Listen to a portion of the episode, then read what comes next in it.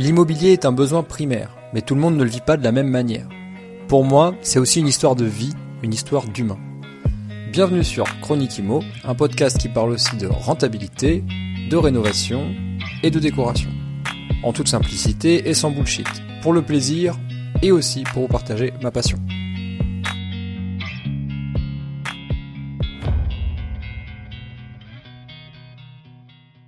Salut à toi et bienvenue dans ce nouvel épisode de Chronique Imo, un épisode où on va parler aujourd'hui des sols. Donc euh, c'est un sujet euh, qui me passionne relativement parce que je suis tout le temps en train de comparer d'un point de vue qualité, isolation, que ce soit phonique ou euh, thermique, et aussi d'un point de vue ben, économique aussi, je, regarde aussi par rapport à ça évidemment.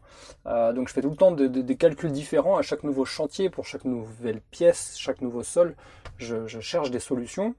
Euh, force est de constater qu'on tombe à peu près tout le temps pareil, c'est-à-dire d'un point de vue euh, résultat. Et on va en parler dans, ce, dans cet épisode, qui n'a pas vocation à être très long, puisqu'il est quand même très niché, on va parler que d'une seule chose. Mais moi je suis dans un. J'ai un dilemme en fait aujourd'hui. Bon, j'ai euh, relativement bien choisi mon camp, mais je voulais quand même en parler et partager ça avec toi aujourd'hui. Surtout si tu aimes les travaux, si, aimes, euh, si toi aussi tu te poses des questions, tu te fais 36 000 fois dans ta tête le calcul de quel sol il faut mettre pour être et, efficace et économique, bah, je pense que c'est un épisode qui va pouvoir te plaire.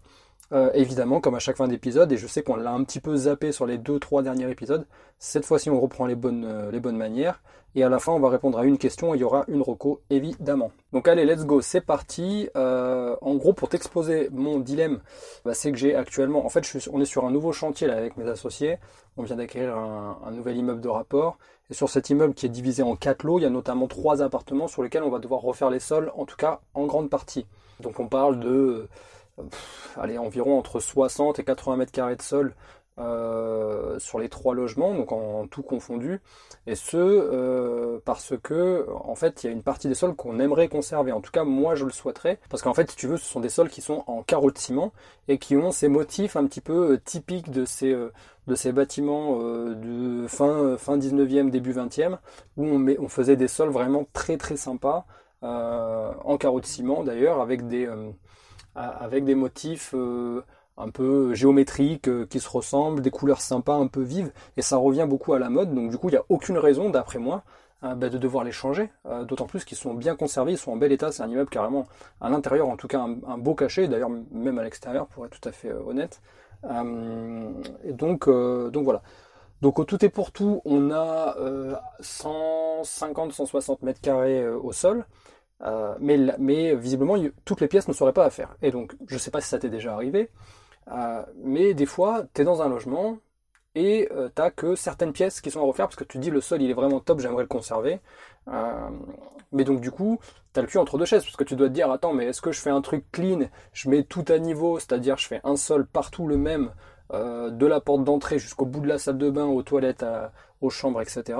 Ou est-ce que je divise par pièce et sache que à cette époque-là, on divisait les sols et les motifs par pièces. Donc quasiment dans les, euh, sur toutes les surfaces, il y a un sol différent. Donc euh, si je te prends un exemple, les couleurs dans les chambres sont euh, un peu plus vives et les couleurs dans le salon et dans la cuisine sont un peu plus neutres, on va dire, pour un peu, un peu passe-partout. Donc les gens choisissaient les couleurs et les motifs qu'ils voulaient par rapport à la pièce où ils allaient passer le plus de temps, j'imagine. Donc clairement, on va pas tout garder. Hein. Je pense qu'il y, a des choses, notamment dans les cuisines, qui sont pas du tout à conserver, euh, ni dans certaines chambres, mais dans les salons euh, et dans les couloirs aussi. D'ailleurs, bah, c'est vraiment magnifique, tu vois. Et moi, j'aimerais les conserver. Et donc du coup, la question principale que je me pose, en tout cas que je me suis posée, et je pense que euh, énormément d'investisseurs se sont déjà posé cette question, c'est est-ce que c'est ok, du coup, de changer le sol que dans certaines pièces, et quel type de raccord pour faire en sorte que euh, ça, tu, vois, pour qu'il n'y ait pas trop de différence entre les deux, euh, entre les deux sols. Donc il y a deux choses qui sont à, du coup, il y a deux, il y a deux questions. Hein. La première c'est euh, l'harmonie. Donc est-ce que je vais chercher quelque chose qui est dans le même ton que les sols que je conserve, de manière à créer une harmonie de couleurs et de formes? Et aussi, surtout, est-ce que je dois casser les sols que je veux remplacer? Pour faire tout d'un seul et même niveau ou est-ce que je peux faire du par-dessus? Et moi je l'ai déjà fait d'ailleurs, donc euh, malgré le fait que je l'ai déjà fait, je me pose quand même encore la question, est-ce que je peux faire du par-dessus pour améliorer l'isolation, pour pas faire de, travaux supplémentaires, de casser, de déblayer, de refaire un réglage, etc. Et auquel cas, euh, bah, il y aura quand même un petit niveau de différence et il faut trouver une solution pour combler ce niveau. Donc là, partant de ce constat-là, euh, j'ai, moi j'ai un peu pris parti quand même de bah, déjà d'abord de trouver le sol que je voulais mettre qui allait se marier avec le, sol que je veux conserver, et ensuite de décider euh, si dans mon budget travaux j'ai les moyens de, euh, de casser, tu vois, l'ancien sol pour mettre le nouveau sol. Mais le problème que j'ai avec casser des sols, c'est que tu sais jamais trop en fait dans quoi tu mets le doigt. Parce que quand tu y vas au marteau piqueur pour casser du carrelage ou des carreaux de ciment, tu sais pas exactement ce qui va venir avec avec ton carreau, tu vois. Tu sais pas si tu as que 1 ou 2 cm ou si ça va directement t'enlever le ciment, euh, la partie la plus fine du ciment, la partie supérieure, et auquel cas tu arraches 5 cm. Et si tu arraches 5 cm, bah, clairement tu as une chape légère à, faire, à couler, et là tu plus dans les mêmes tarifs. Donc ça dépend évidemment du nombre de mètres carrés euh, que tu veux remplacer. Mais en faisant ça, bah, tout de suite, tu vas mettre un billet supplémentaire dans tes travaux. Donc, bon, euh, moi, je l'ai déjà fait. Hein. J'ai déjà, par exemple, euh, pas ça, je veux dire, mais euh, j'ai déjà mixé les différents types de sols, que ce soit en, harmonie de couleur ou en matériaux. je me souviens d'un T3 que j'ai fait en 2020, je crois, en 2021, où j'ai, en fait, tout, tout l'appartement était carrelé du, même carreau un peu blanc cassé, tu sais, en, en 40 par 40 sur toute, la surface. Et c'est un appartement qui est en long en fait, un peu euh, type couloir. En fait, l'appartement est lui-même le couloir. C'est-à-dire que tu rentres par la porte d'entrée, tu es au milieu de l'appartement. Si tu vas à droite, eh ben, euh, tu vas avoir la salle de bain, enfin une porte qui dessert la salle de bain et une porte qui dessert une chambre. Et si tu vas à gauche, tu traverses le salon, et ensuite tu traverses la cuisine, et ensuite tu as accès à une terrasse et à euh, une dernière chambre. Donc tu vois, les deux chambres sont aux deux extrémités de l'appartement. Et donc dans cet appartement, je raccroche les wagons ici, dans cet appartement, en fait, on a refait entièrement le sol euh, du salon, donc c'est-à-dire d'une des pièces qu'il faut traverser pour accéder à la cuisine par exemple ou à une chambre. Euh, et donc là c'est un grand rectangle d'une vingtaine de mètres carrés. Et là je me rappelle qu'en fait le carrelage était bon, il est, on l'a pas remplacé parce que euh, sur, euh, sur une grande partie, il avait été cassé. Il avait été cassé, donc je ne sais pas ce qui s'était passé, soit un dégât des eaux, soit euh, ils ont dû faire tomber quelque chose d'extrêmement lourd et donc du coup ça a cassé le carrelage. Ils l'ont remplacé avec d'autres carreaux mais qui, ne matchaient pas et donc du coup ça faisait dégoûtant. Et donc moi j'ai trouvé la solution, étant donné que c'est un salon, il avait de, de faire un système de paliers. Donc en fait on a fait avec un, profilé avec deux baguettes en fait euh, au début du salon et à la fin du salon, puisque c'est une pièce euh, qui permet de traverser, on a posé une baguette de profilé en bois, et entre ces deux baguettes, on a entièrement recouvert le salon de euh, parquet stratifié. Donc là, c'était notre solution pour, pour améliorer le sol pour, pour, cette surface-là. Et puis il y avait aussi un petit côté où bah, du coup je détermine que c'est le salon parce que le sol est différent. Euh, et du coup, vu que c'est le salon, c'est la pièce de vie principale, c'est là où le foyer sort, là où les enfants retrouvent les parents, où ils mangent, où ils se mettent dans le canapé, ils regardent la télé ensemble, etc. Mais je trouvais que ça faisait aussi un petit peu cocon, un petit peu cocooning, c'était c'était sympa d'avoir du sol, euh, du stratifié, euh, enfin du, bois au sol. donc donc ça avait un sens. On n'est pas parti sur sur une couleur vraiment très différente puisqu'on est resté sur du pain clair. Euh, donc, euh, donc au final, ça choque pas le fait que ça soit différent. Donc il y a une différence, il y a une harmonie dans la couleur, mais il y a une différence dans le matériau. Euh, voilà. Et maintenant, pour revenir sur, sur mon besoin actuel de, de, ce, nouvel immeuble avec ces trois surfaces, je pense qu'on va pas être capable de faire la même chose parce que, parce que les pièces sont vraiment déjà déterminées. C'est pas du tout un, un lieu de passage, chaque, chaque pièce est déterminée. Et donc je pense que en fait on va devoir euh, déjà, il faut avoir l'idée que le choix du matériau va aussi déterminer la façon dont on va le faire. Je pense que pour du parquet, c'est tout à fait ok d'avoir un petit euh, un profilé avec une petite marche, quitte à enfin une petite marche. Je m'entends quoi, une petite différence de niveau, je veux dire, euh, où on est à peu près à un, centimètre grand max quoi. Il faut vraiment pas que ça aille chercher plus loin. Généralement, Le parquet lui-même, il fait 0, entre 0,3 et 0,6 mm de, largeur. Et en dessous le parquet, quand on pose sur une autre surface déjà plane, il faut penser à mettre un, comment on appelle ça, un isolant en fait. tu as déjà dû voir ça. C'est une sorte de mousse avec une mousse polyuréthane avec un, pare-vapeur en, en alu, euh, une sorte d'aluminium par-dessus. Et donc c'est ça qu'il faut mettre. Donc au tout et pour tout, si tu as 1 cm, disons que c'est encore ok. Mais moi je pensais plutôt pour cet immeuble-là partir sur des carreaux euh, de, faïence, euh, donc du carrelage. Et là pour le coup j'ai quand même du mal, parce que le, carrelage lui-même il fait pareil, il doit faire entre 0,5 et 0,8 d'épaisseur. Plus il faut penser à l'épaisseur de la, colle à carrelage j'ai peur que ça fasse une grosse marge. Là, j'ai peur qu'on aille directement quasiment à, 1 cm et demi, 2 cm. À mon avis, ça sera plus. Donc, euh, pour le coup, euh, si c'est du carrelage, encore une fois, euh, ça passe dans les calculs, ça passe dans le, pré-travaux. à mon avis, il va falloir qu'on casse. Hello, je me permets de couper cet épisode en plein milieu pour t'annoncer que j'ai ouvert un fil Telegram pour ceux qui se passionnent vraiment sur l'immobilier rentable. Ce groupe s'appelle Pensée IMO et il me permettra de partager des anecdotes quotidiennes, des astuces, des photos et vidéos et bien sûr de discuter avec toi en direct et euh, de répondre aux questions de tout le monde dans le groupe. Pour rappel, le fil Telegram s'appelle Pensée IMO, donc P-E-N-S-E-R-I-M-M-O. Donc je te retrouve de l'autre côté dans le groupe et on retourne à notre épisode du jour. Donc euh, ça c'est le, choix on va dire le plus long-termiste, le plus smart pour faire les choses propres, c'est-à-dire d'un point de vue euh, technique, pour que ça soit au même niveau et, que ça dure dans le temps. Et aussi que ça soit pas embêtant à la location. Je sais que c'est des petits détails de, pas grand chose, mais quand on est dans une location, c'est jamais agréable de, de, passer devant quelque chose tous les jours et de se dire Ah, ça j'aime pas, ça m'ennuie, ça m'embête, euh, etc. bon, je sais pas si c'est un motif pour partir d'une location, mais disons que moi, j'ai je, quand même tendance à me dire ben, Je rénove comme si c'était pour moi. Et donc du coup, si c'était pour moi, j'aimerais que ça soit tout au même niveau.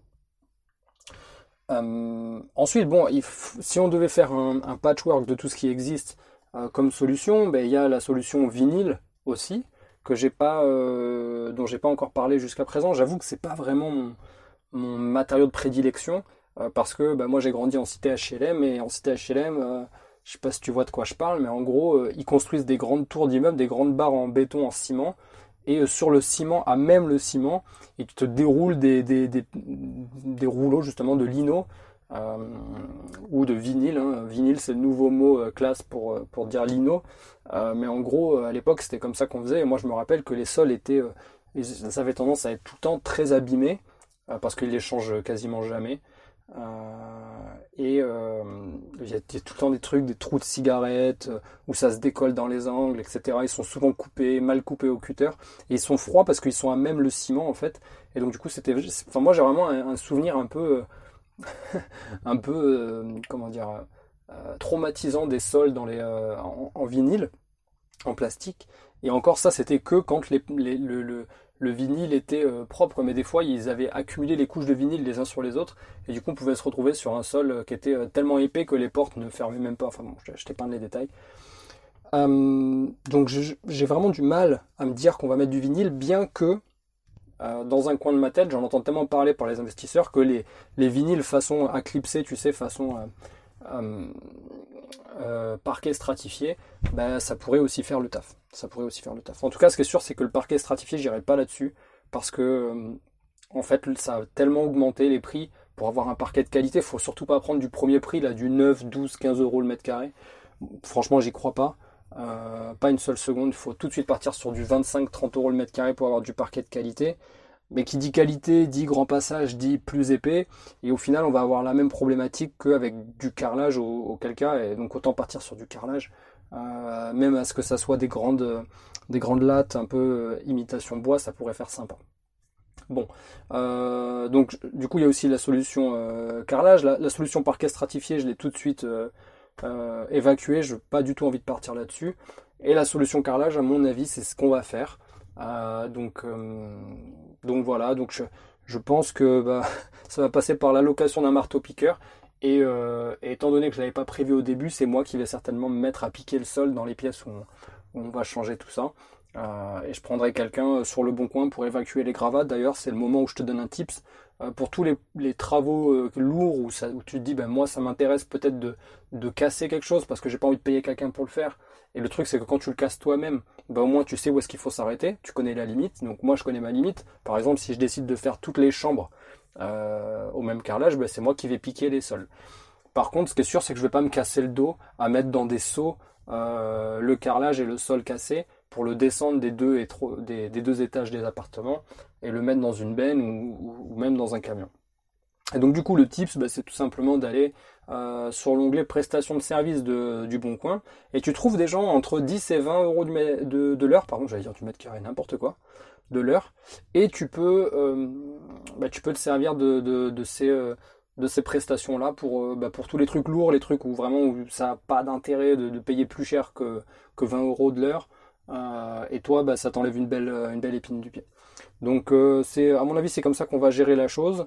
Et en, une ou deux journées de temps, bah, on aura déjà tous les sols qui seront évacués et on pourra euh, se poser sur, euh, sur le nouveau sol et euh, sur la nouvelle finition. Voilà, bah, j'en ai fini avec, avec ce que je voulais t'exposer comme, comme sol. En tout cas, est-ce qu'il faut choisir un, sol vraiment différent en termes de matériaux, donc de technique et en termes de, finition, donc pour, pour que ça ait une cohérence donc ça, c'était ma mon approche du jour. Mais ma conclusion, c'est que l'imperfection, quelque part, ça ajoute aussi du charme dans certains cas. Donc faut pas partir dans des trucs un peu foufou. Mais c'est-à-dire que si ton budget est vraiment réduit, bah t'inquiète.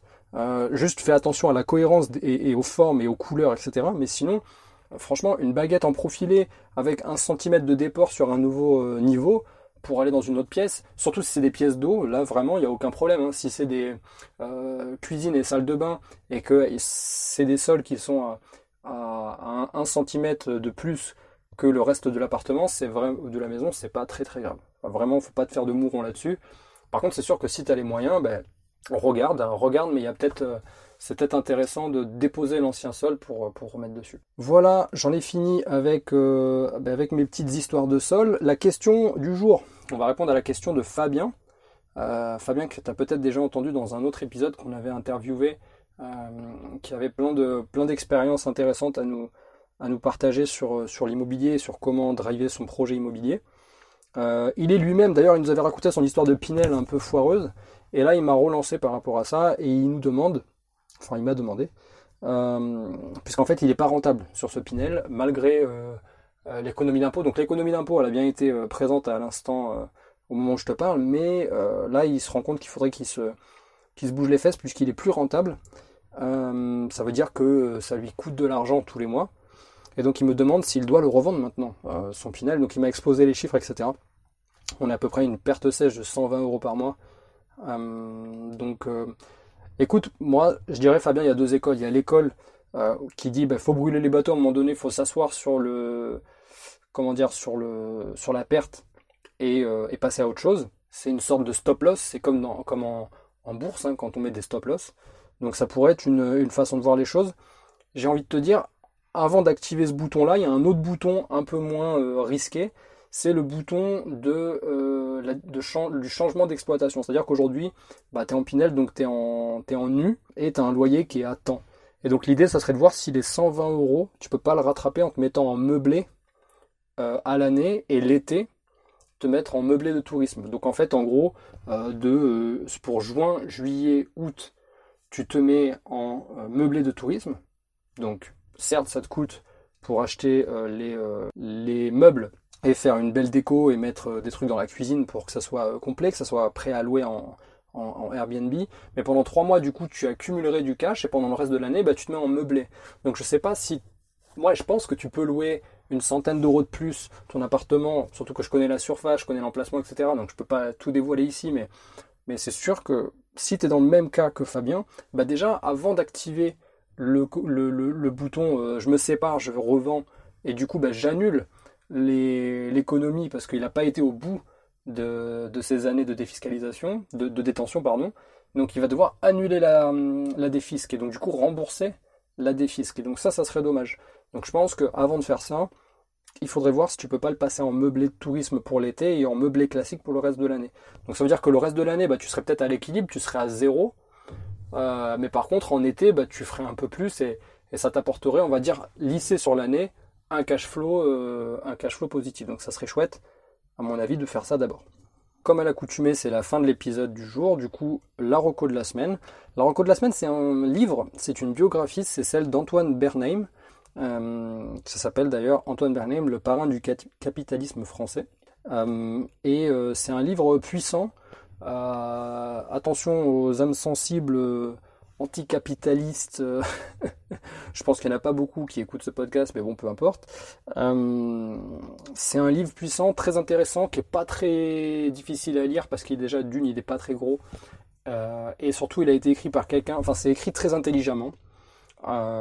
c'est pas difficile, les termes sont simples, etc. Et pourtant, ça parle de sujets relativement complexes de, de la finance française, et notamment de comment s'est construit en fait tous ces mastodons euh, du capitalisme français, tous ces LVMH, Arnaud, euh, Bolloré, euh, Pinault, etc.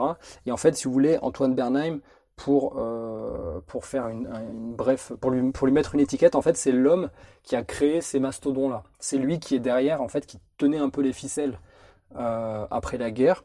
Et donc, du coup, il faut savoir que moi, c'est un monsieur bon, qui n'est plus de ce monde, mais pour qui j'ai un énorme respect, qui a été résistant, qui a aidé les juifs à, à passer la frontière pour aller en Suisse euh, quand, euh, quand, il, quand, quand, il était dans la résistance, du coup.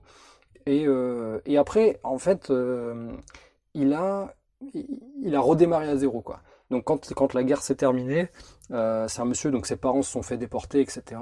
Et il, a, il, a, il a tout démarré de zéro. Donc il est parti du plus bas de l'échelle dans, le, dans le business. Évidemment, il a usé de ses contacts.